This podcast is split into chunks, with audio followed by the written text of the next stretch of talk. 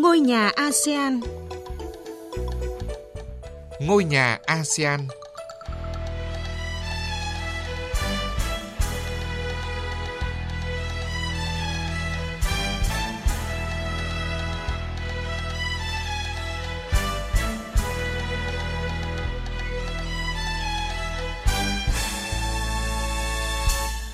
Biên tập viên Thiều Dương xin kính chào quý vị và các bạn. Thưa quý vị, thưa các bạn, mở đầu chương trình hôm nay, mời quý vị đến với một số hoạt động hợp tác ASEAN nổi bật trong tuần. ASEAN và Liên Hợp Quốc nhất trí tiếp tục đưa quan hệ đối tác toàn diện giữa hai bên vào chiều sâu thực chất và cam kết phối hợp chặt chẽ nhằm hoàn tất kế hoạch hành động ASEAN Liên Hợp Quốc – đây là kết quả cuộc họp thường niên cấp đại sứ tại Jakarta giữa ASEAN và Liên Hợp Quốc nhằm kiểm điểm tiến độ triển khai các dự án và hoạt động hợp tác trong khuôn khổ kế hoạch hành động ASEAN Liên Hợp Quốc giai đoạn 2016-2020. Trong năm 2019, Liên Hợp Quốc cũng đã xác định một số ưu tiên hợp tác với ASEAN, đặc biệt là hỗ trợ Việt Nam tổ chức hội thảo ASEAN Liên Hợp Quốc kênh 1.5 lần thứ 5 với chủ đề Hợp tác trọng điểm nhằm hỗ trợ Viện Hòa bình và Hòa giải ASEAN vào tháng 12 tới. Hiệp định hợp tác kỹ thuật giữa ASEAN và chính phủ Nhật Bản vừa được Tổng thư ký ASEAN Lim Yok Hoi và Bộ trưởng Bộ Ngoại giao Nhật Bản Taro Kono ký ngày 13 tháng 5. Đây là hiệp định đầu tiên về hợp tác kỹ thuật được ký kết giữa ASEAN và một nước đối tác đối thoại. Hiệp định tạo khuôn khổ pháp lý cho cơ quan hợp tác quốc tế Nhật Bản JICA cung cấp hỗ trợ kỹ thuật trực tiếp cho ASEAN với tư cách là một tổ chức quốc tế. Theo hiệp định này, JICA sẽ cung cấp các hình thức hỗ trợ kỹ thuật cho ASEAN như đào tạo kỹ thuật, phái cử các chuyên gia đến các cơ sở của ASEAN, cung cấp thiết bị, máy móc và các hình thức hợp tác kỹ thuật khác cho các cơ sở của ASEAN. Đối thoại cấp cao về quyền con người ASEAN đánh giá 10 năm phát triển của Ủy ban Liên Chính phủ ASEAN về quyền con người vừa được tổ chức tại thủ đô Jakarta của Indonesia. Cuộc họp tập hợp các chuyên gia nhân quyền, các nhà lãnh đạo tư tưởng, các nhân vật chính trị, các tổ chức xã hội dân sự, các học giả để thảo luận và làm nổi bật các thành tiệu quan trọng, những thách thức, cơ hội và đưa ra những khuyến nghị. Theo ông Philip, Giám đốc Trung tâm Nghiên cứu Chiến lược và Quốc tế, trong 10 năm qua, Ủy ban Liên Chính phủ ASEAN về quyền con người đã thúc đẩy thành công các công cụ khu vực như tuyên bố nhân quyền ASEAN năm 2012, kế hoạch tổng thể ASEAN đến năm 2025, chính thống hóa các quyền của người khuyết tật năm 2018. Một dự án phát triển cơ sở hạ tầng trị giá 100 tỷ bạt, tương đương hơn 3 tỷ đô la, sẽ được triển khai ở các tỉnh vùng biên của Thái Lan. Dự án này nhằm biến Thái Lan thành điểm trung chuyển giao thông của 6 quốc gia tiểu vùng sông Mekong mở rộng.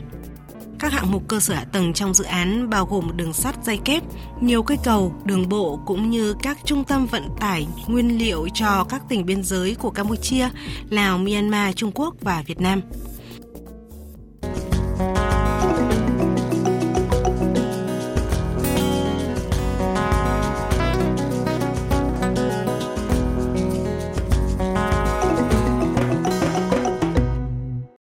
Quý vị, năm 2020 là năm Việt Nam đảm nhận vai trò Chủ tịch ASEAN.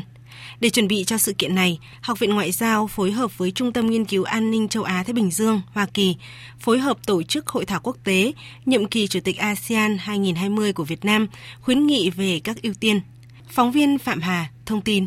Năm 2020 là mốc thời gian đặc biệt quan trọng đánh dấu 5 năm thành lập cộng đồng ASEAN, cũng là dịp kỷ niệm 25 năm Việt Nam tham gia ASEAN, đồng thời là năm Việt Nam đảm nhận vai trò chủ tịch ASEAN. Các đại biểu tại hội thảo nhận định, Việt Nam đảm nhiệm vai trò chủ tịch ASEAN trong bối cảnh có sự không chắc chắn và thay đổi lớn đối với cấu trúc khu vực, từ cạnh tranh của các nước lớn đến vấn đề an ninh truyền thống và phi truyền thống, đặt ra các thách thức đối với không chỉ ASEAN mà còn cho cả Việt Nam trong năm 2020. Tiến sĩ Alex Vu Vinh thuộc Trung tâm Nghiên cứu An ninh châu Á Thái Bình Dương nhận định. Tôi nghĩ uh, năm 2020 sẽ chứng kiến bối cảnh thế giới và khu vực có nhiều thay đổi và biến động. Trong những năm qua, các cường quốc đưa ra các tầm nhìn và chính sách khu vực như Ấn Độ Thái Bình Dương và gần đây nhất là căng thẳng Mỹ Trung tác động lớn đến cấu trúc định hình khu vực. Trong khi đó, ASEAN cũng đang trong giai đoạn phát triển quyết định với những vấn đề nội bộ của mình. Vấn đề Biển Đông và các cuộc đàm phán quan trọng cũng đang diễn ra. Do đó, Việt Nam đảm nhiệm Chủ tịch ASEAN năm 2020 được cho là có nhiều điều khác biệt nhất so với những năm chủ tịch khác. Trong bối cảnh đó, nhiệm vụ đặt ra cho chủ tịch luân phiên của ASEAN, mà cụ thể là Việt Nam trong năm 2020, là làm sao hóa giải các thách thức và nắm bắt cơ hội, tích cực phối hợp cùng với tất cả các nước thành viên khác vì sự phát triển của ASEAN. Để đảm nhiệm tốt nhất vai trò của mình, Việt Nam đang tích cực thực hiện các hoạt động chuẩn bị, xác định các ưu tiên trong chương trình nghị sự của mình với mục tiêu tăng cường vai trò trung tâm và đoàn kết của ASEAN, xây dựng một cộng đồng ASEAN phát triển vững mạnh dựa trên các trụ cột chính đã đề ra, phối hợp với các đối tác có thể hỗ trợ Việt Nam trong năm chủ tịch ASEAN. Phó giáo sư Nguyễn Vũ Tùng, Giám đốc Học viện Ngoại giao cho rằng, đảm nhiệm Chủ tịch ASEAN 2020 là thách thức đồng thời cũng là cơ hội để Việt Nam thể hiện vai trò của mình. Ông Nguyễn Vũ Tùng khẳng định. Với vai trò Chủ tịch ASEAN, Việt Nam không chỉ giúp đảm bảo sự phát triển của ASEAN mà còn xác định các ưu tiên để Việt Nam trở thành thành viên tích cực, hiệu quả trong ASEAN, gia tăng tiếng nói của Việt Nam không chỉ tại khu vực mà trên thế giới. Chúng tôi hy vọng sau năm Chủ tịch ASEAN 2020 của Việt Nam, định hướng của ASEAN sẽ rõ ràng hơn, hướng tới sự thịnh vượng, phát triển và ổn định hơn cho ASEAN và khu vực. Tại hội thảo, các đại biểu cũng nhất trí rằng để đảm bảo một năm ASEAN thành công, Việt Nam cần hợp tác với tất cả các đối tác trong và ngoài khu vực. Nhiều đại biểu tin tưởng Việt Nam, Chủ tịch luân phiên của ASEAN năm 2020 sẽ khởi xướng, dẫn dắt các biện pháp hiệu quả để ASEAN ngày càng gắn kết, phát huy vai trò nòng cốt và dẫn dắt trong nhiệm kỳ Chủ tịch ASEAN 2020, đóng góp một cách thực chất vào sự phát triển của cộng đồng ASEAN.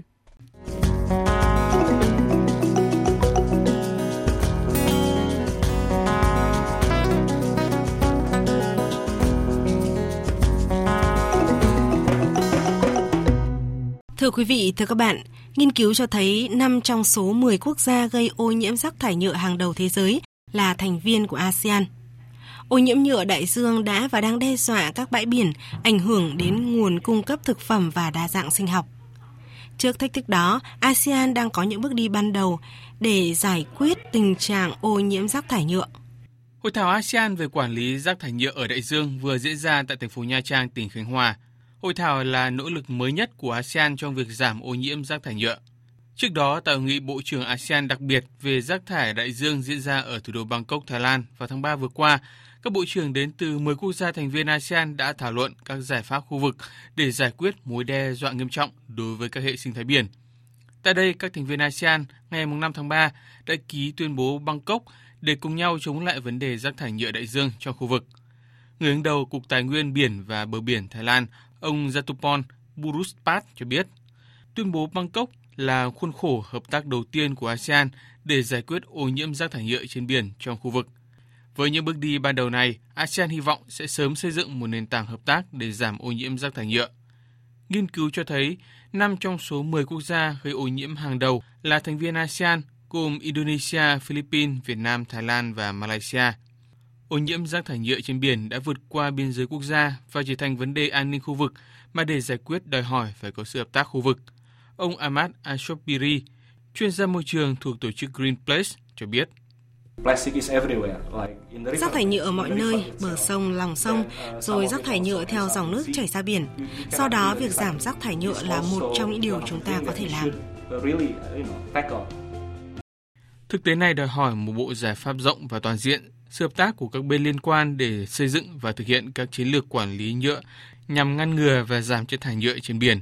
ASEAN có tổng độ dài đường biển lên tới 173.000 km với sản lượng cá biển chiếm 14% tổng sản lượng của thế giới theo số liệu năm 1998. Sở hữu 35% rừng ngập mặn trên thế giới và khoảng 30% dạng san hô. Các nguồn tài nguyên ven biển và biển cung cấp các dịch vụ sinh thái, kinh tế và xã hội thiết yếu cho khu vực ASEAN – Do đó, việc quản lý rác thải nhựa ở đại dương đóng vai trò quan trọng đối với sinh kế của người dân ASEAN. Sự hợp tác khu vực ASEAN là cần thiết nhằm bảo tồn môi trường biển và đảm bảo nghề đánh bắt thủy sản bền vững, đảm bảo an ninh lương thực ở khu vực ASEAN.